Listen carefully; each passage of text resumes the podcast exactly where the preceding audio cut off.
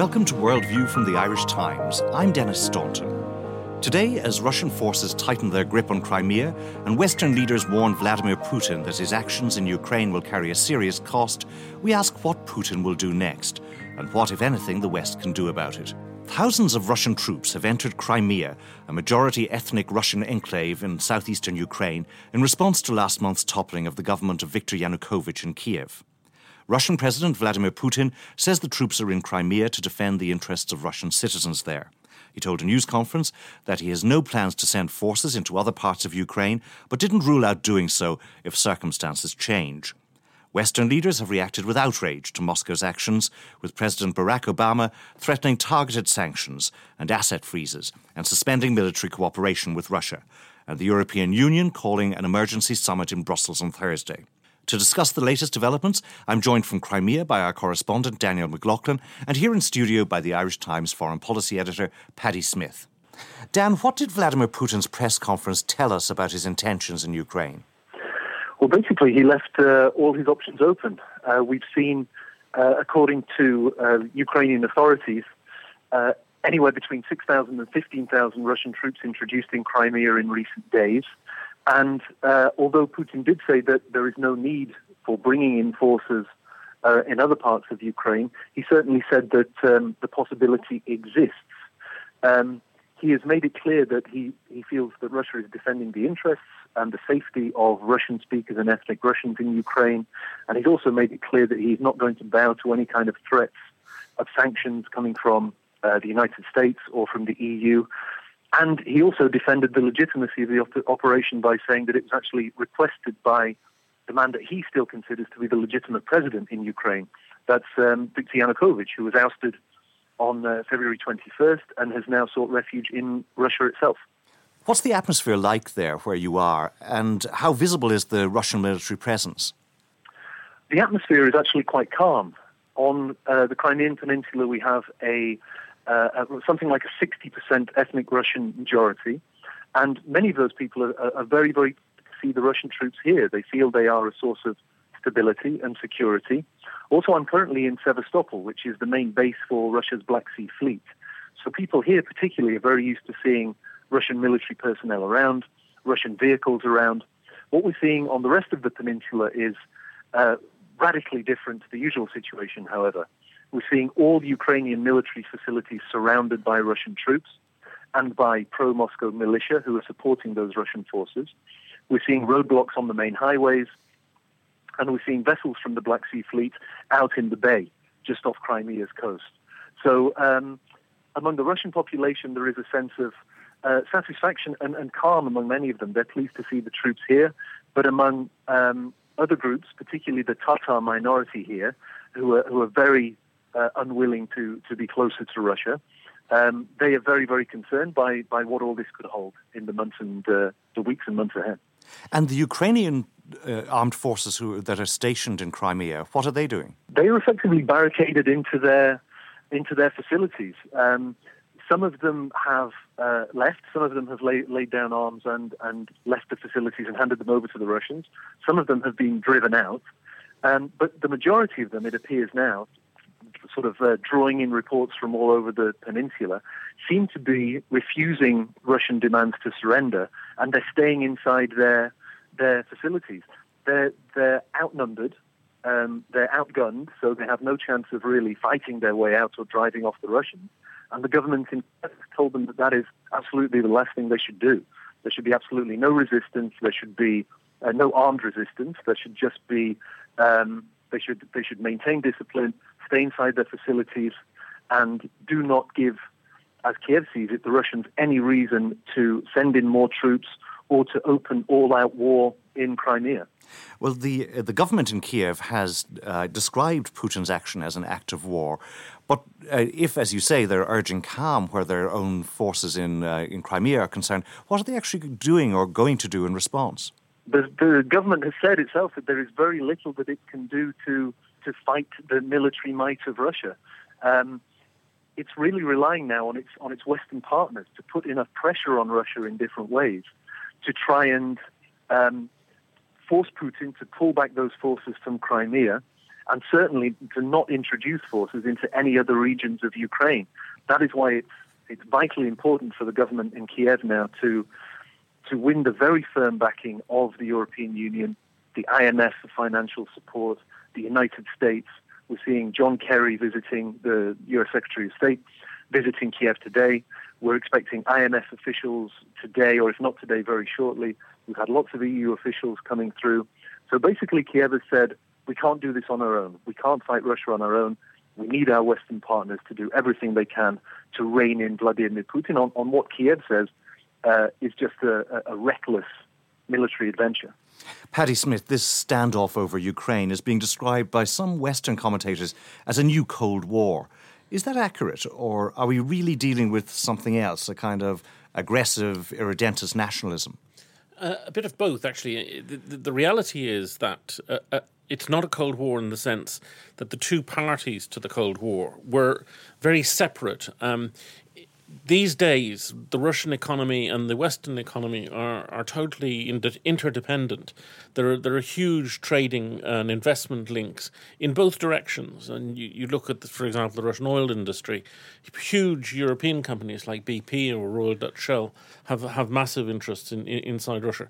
So uh, that from the, the characteristics, if you like, of the standoff are, are, going to be different, and the means employed by people will, will, will inevitably be different. But the, there is also a, a reality that in, in intervening in, in uh, in Hungary in 1956, in Czechoslovakia in 1968.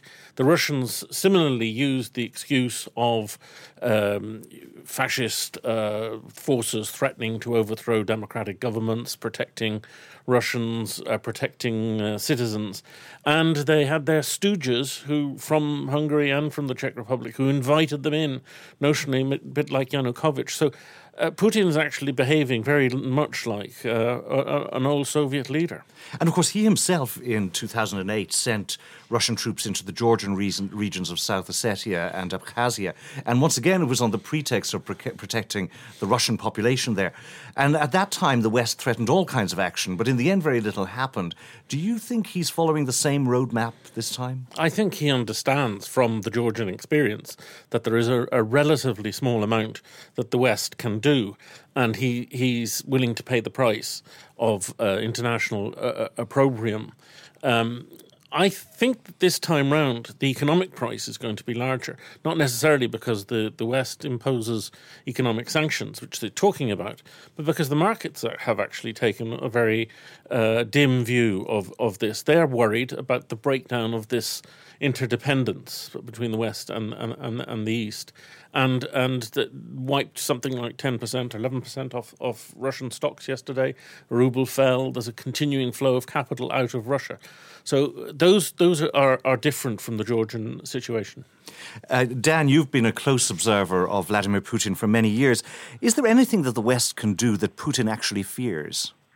Uh, it's it's very hard to see what they can do to to really rein him in if he is determined to um, portray what he's doing now in in Ukraine as in keeping with his idea of himself. I think as defender of the Russian nation and also of, of historic Russian land. The, the, the links between Ukraine and Russia go back for many centuries, and uh, he believes that, that the people of Russia and Ukraine are, are in, in some ways inextricably linked. Um, certainly in Crimea, those those links go run deeper than anywhere else in Ukraine. So, with that in mind, it is hard to put pressure on Putin. I think, as Paddy says, maybe the financial aspect would be one that, that would be of most concern to him, um, and certainly to the, the major businessmen, the oligarchs, many of whom support Putin. When we look at uh, at the the um, value that was lost on the Russian stock market yesterday, a plunge in the ruble, we saw a very sharp reaction this morning from Putin's uh, closest advisor on, on Ukraine, a man called Sergei Glazyev, who who said that if the U.S. went through with threats to impose some kind of financial sanctions on Russia, Moscow would be very quick to uh, respond in its own way by trying to uh, divest itself of Russian investments, to get out of uh, U.S. treasuries and bonds, and to, to try and almost uh, redirect or reorientate its economy away from the United States and the European Union and look to foster links to the south and to the east, as Glaziev said, which would mean uh, most obviously towards towards Asia and towards uh, China, rather.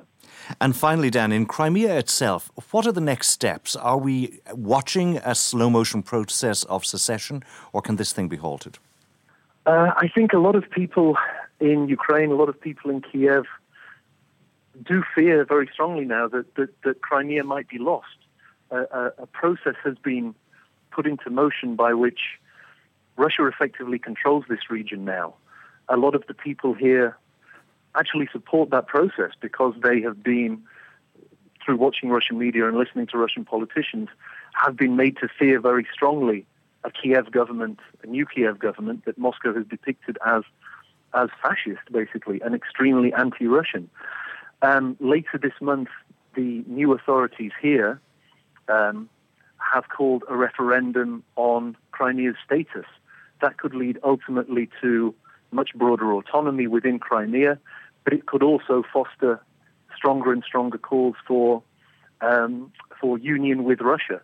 So we're seeing a, a, very very fast development here, and many Ukrainians, I think, and many Crimeans, and perhaps many Russians as well, feel that all those processes are leading Ukra- uh, Crimea away from Ukraine and towards much, much closer contact with Russia and perhaps ultimately full integration with Russia.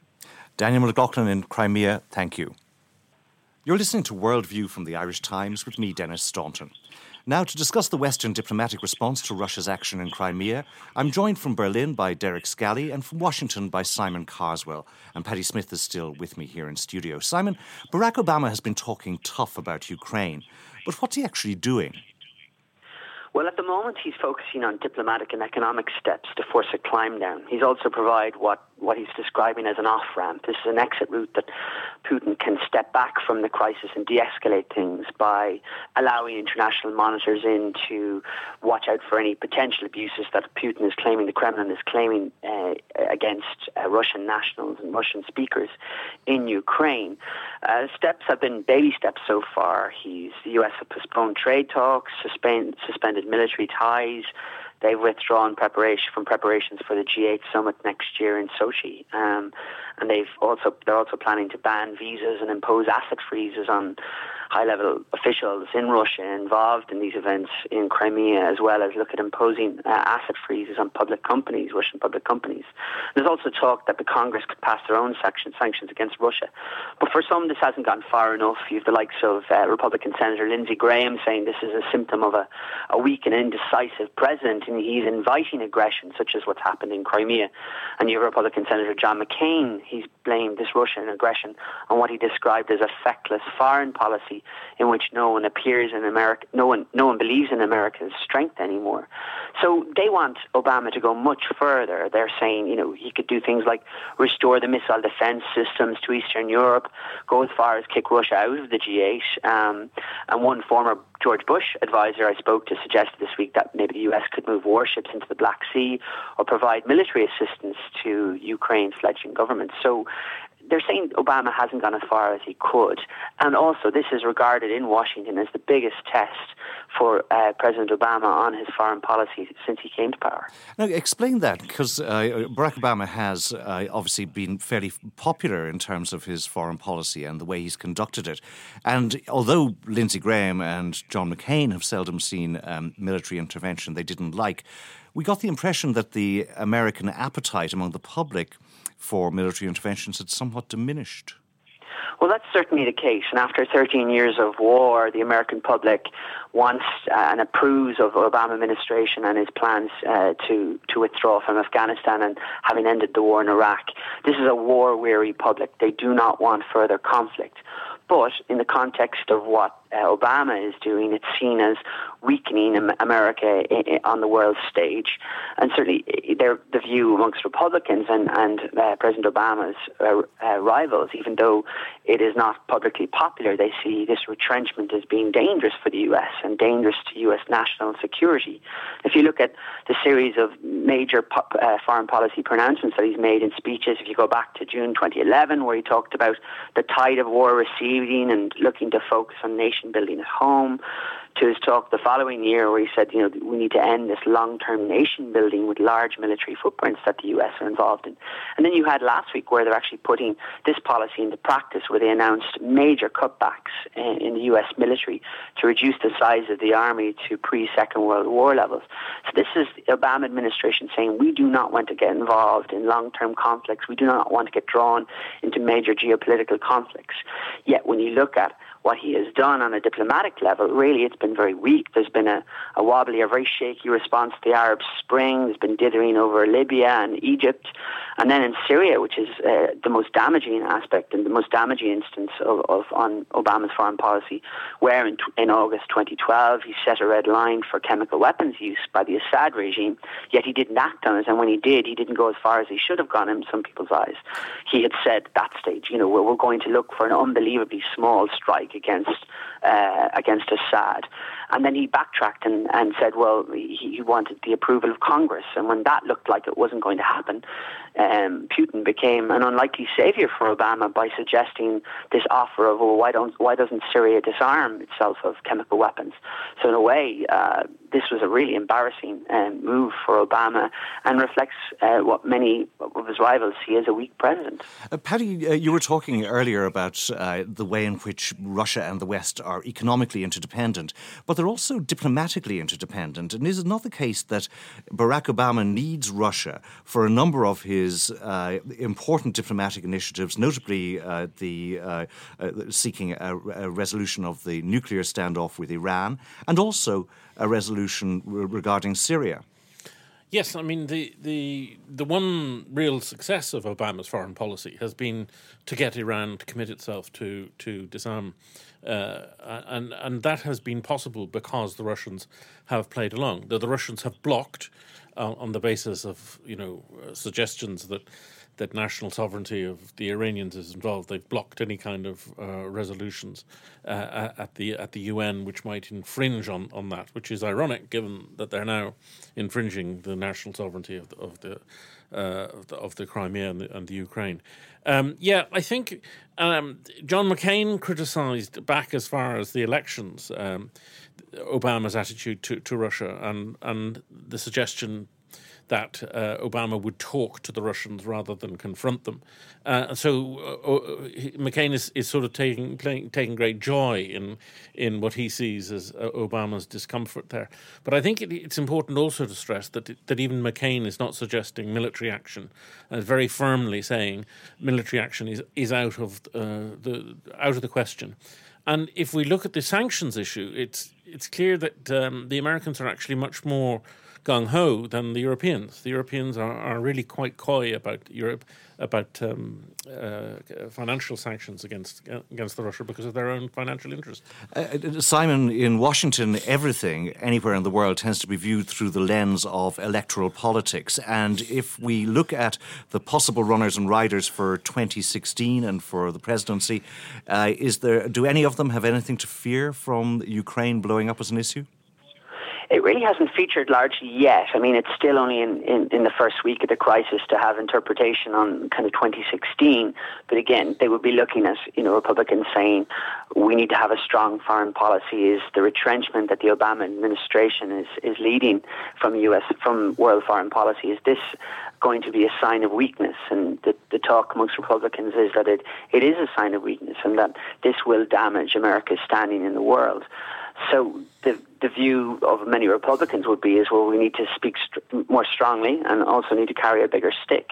And while they're not advocating military action against Russia or anything of the sort, they're saying that they're pushing Obama to um, to move a little bit further and act a, react a little bit more aggressively to Putin.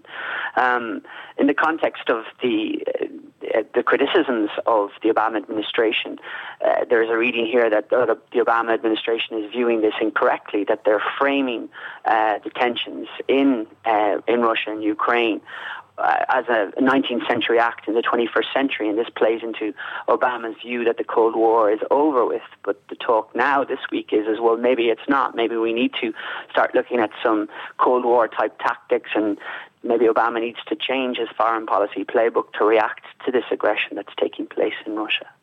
Derek, Germany has a stronger relationship with Russia than any other Western power. There is a substantial economic relationship, and Germany imports 40% of its gas from Russia. How is Angela Merkel responding to this crisis? Well, she seems to be very anxious to um, show herself that she's calm but strong. Um, I mean, if you go into her office, you'll see a picture on her desk of uh, Catherine the Great, the great Russian leader who had just happened to come from from uh, Germany, and she always says that's her role model, somebody who's respected, um, but for being far-sighted and not being excitable. And um, that really seems to have been her, her, her whole line since this Ukrainian um, affair blew up. Over the weekend, she spent most of her weekend on the phone between uh, Vladimir Putin and um, Barack Obama, and she, she made it quite clear to her spokesperson that she thought this um, Putin's reaction was completely unacceptable under international law and any standards. Uh, but on the other hand, in her dealings with um, Obama, she's she's saying that look, this is a man who's living in a very different reality to ours, and um, we need to approach this very carefully. And so she's definitely pushing, she's pushing um, the diplomacy line, uh, even if uh, people are accusing her, particularly uh, on the other side of the Atlantic, of, of appeasement politics. And in Washington, the talk is all of very, very strict and heavy sanctions, targeted sanctions, asset freezes, and also in some parts of Washington, uh, more uh, robust uh, responses. But there's no appetite then in Berlin for anything to do with financial sanctions? Not really at the moment. I think they're anxious just to keep the lines of communications open.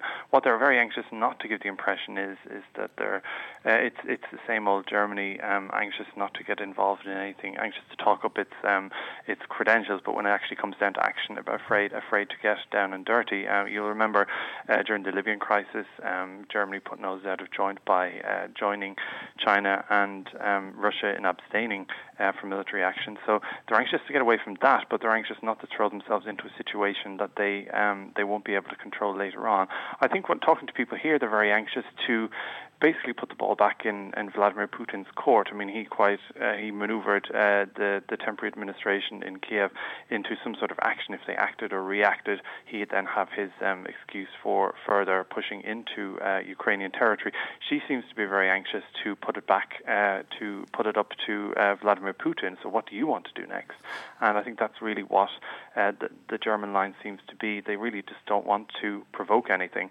Um, particularly, Angela Merkel is famous for somebody she doesn't ever like to act until she sort of has an overview of how things are going, what the options are, and that seems to be where we are at the moment. Now, the German Foreign Minister, Frank Walter Steinmeier, is a Social Democrat veteran of Gerhard Schröder's notoriously cozy with Russia administration and notoriously cozy with Putin. What role is Steinmeier playing in all of this?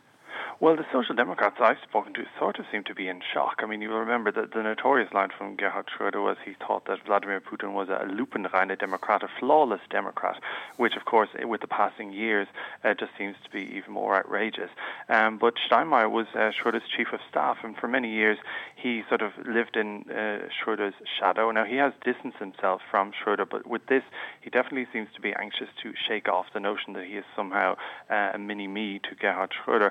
But on on the other hand, he is chairman of, the, or he is the foreign minister, and the foreign ministry has been suffering under Merkel in the last couple of years, anxious, uh, and now it seems to be anxious to get back some sort of a political profile. So uh, his his own house is very anxious to be seen as a player in this, but on the other hand, he is pretty much cut from Merkel's cloth that uh, diplomacy is a success, diplomacy that prevents war is not a failure, and that seems to be very much the line. But uh, definitely among the Social Democrats, there is sort of a shock that Putin has sort of revealed himself to be that what everyone else has been accusing him of being for years. Uh, Paddy, EU leaders are meeting on Thursday in an emergency summit to discuss the situation. What's likely to come out of that? Well, I think that despite all their talk of uh, Putin paying a price, um, there is not yet the appetite for, for sanctions. In fact, there was an extraordinary leak last night of a British uh, official document. Um, a briefing paper uh, as somebody was going into 10 Downing Street was caught on on camera, and it said very clearly that Britain should not support sanctions against um, uh, Russia, and particularly uh, anything that would discourage its investment in the city. That's uh, also uh, noises like that coming out of other countries like, like Holland, which is Russia's biggest export market. Um, I think that the emphasis will be on diplomacy, high level talks with the Russians, an attempt to see where they can move on from there. Um, there have been sounds. Um, for example, about discussing a new constitution in Ukraine, which would would would uh, allow for federalization of the country, which might allow the Russian speakers uh, a, a, good deal of autonomy, and uh, and I suspect that that might come up in the course of the, of the leader's uh, speech. There'll obviously be a statement condemning the act of aggression, but no, I think no, not going beyond that. How much influence does the European Union have on the new administration in Kiev? I mean, are they in a position to actually propel the new administration into uh, proposing a constitution along those lines? I think that I think that they, what the, the, Europeans say to them, they will certainly listen to. Uh, they're, they're, very dependent. Um, they they desperately need cash. Uh, Kerry is there at the moment, the U.S. Secretary of State, uh, with some financial assistance. The IMF is in town also uh, uh, seeing if it can produce some emergency financial assistance, and they're very much hoping that the Europeans will do so too. So suggestions, gentle prodding from the Europeans, I think would certainly would certainly see them moving in the right direction. Uh, Derek, in Washington and in some European capitals, this uh, whole crisis is being seen almost as the start of a new Cold War. Is there any sense of that magnitude of a, a, a crisis of that magnitude in Berlin? No, I think there's just there is serious concern about the situation, and there is serious concern about how predictable or unpredictable will the Russian reaction be. Some social democrats I've talking to are saying, look, we need to see this in the context of how Russia views the world and its view of Ukraine as sort of the uh, cradle of, of, as Russia as Russian itself, and um, so there there isn't really the this is there's a concern that it's serious, but I think their their whole anxious they're they're trying to be the voice of sense in this that between the um, the the actions of Vladimir Putin and the reaction actions of Washington, um, that Berlin sees itself as perhaps uh, as this as this sort of east-west connector, and that it can be a voice of sense in all this. I mean, it was from Germany; they were the ones resisting at the weekend, uh, um, calling off meetings with Russia. There was um, they came up with the two ideas of a fact-finding mission and a contact group. So Germany, I think, is trying to um, brush up its own credentials uh, that it sort of tarnished in the last administration by proving it can be a, a calm head and a, a constructive voice at the heart of Europe. Derek Scally in Berlin, Simon Carswell in Washington, and Paddy Smyth here in Dublin. Thank you. And that's all from this edition of Worldview. From producer Sinead O'Shea, sound engineer Robert Sullivan, and from me, Denis Staunton, goodbye.